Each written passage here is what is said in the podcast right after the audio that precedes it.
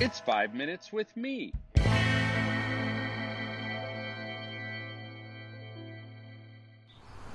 Something you already know. We youth workers do not change the lives of teenagers. We're in the transformation business, to be sure, but we play a support role. We are transformation hosts, really, since the work of transformation belongs solely to the Holy Spirit. But that transformation host role, it's a big deal, a high calling, and a massive responsibility. Ultimately, it's about bringing the hope that we have received from the presence of Jesus into the partnership with the God who is already actively and active and working in the lives of teenagers.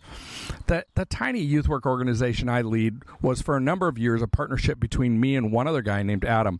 We grew a smidge over the years and added some part time people, but particularly early on when it was just the two of us, the partnership was extremely amazing amoeba like, shape shifting and morphing constantly.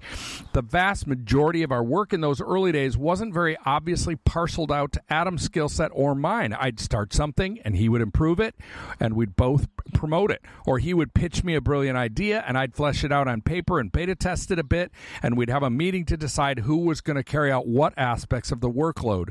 We found co working, even in the same space, to be essential, often on shared Google Docs, even when we were three feet apart from each other. As youth workers, our partnership with God in the hope filled restoration of teenagers' lives look very much the same way. Certainly, there are some things that only God can do, and God has made you wonderfully unique in experience and personality and strengths, so you are the best suited for some portions of the work. But most of the action leading toward a new life isn't God working in one corner and you working in another. Most of it is the bumping into one another active partnering stuff. Theologian Karl Barth called this interaction correspondence, with the idea that all our actions, including what some would call obedience, are, are in response to God's actions on our behalf. God brings a seed of vision for your ministry or that particular teenager, and you exercise the discipline to notice it. God invites you to put words to it, then pokes at your heart to help you sand down rough edges and refine it. God brings power, and you bring sweat.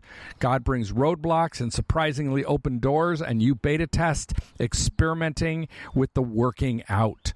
This shouldn't imply that the give and take between you and God is worked out exclusively in a prayer closet or a time of meditation.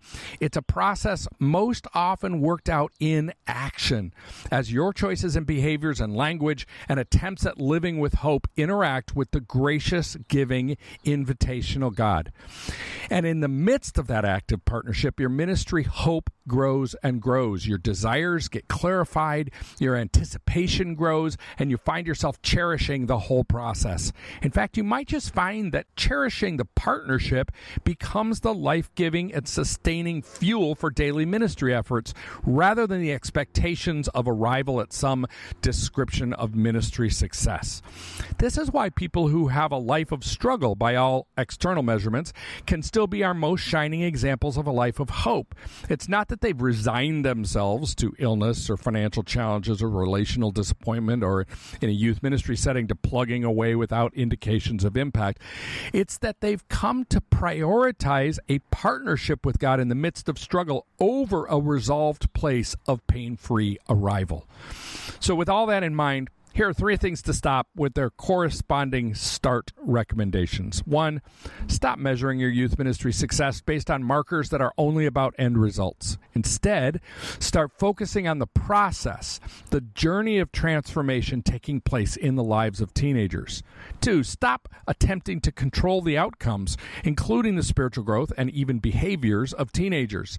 Instead, start releasing control and showing up open handedly to play your role as a transformation host.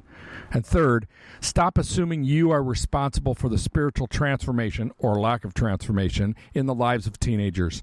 Instead, respond to God's gracious and hope filled invitation to partner in the work that God is already actively accomplishing. The Youth Cartel Podcast Network.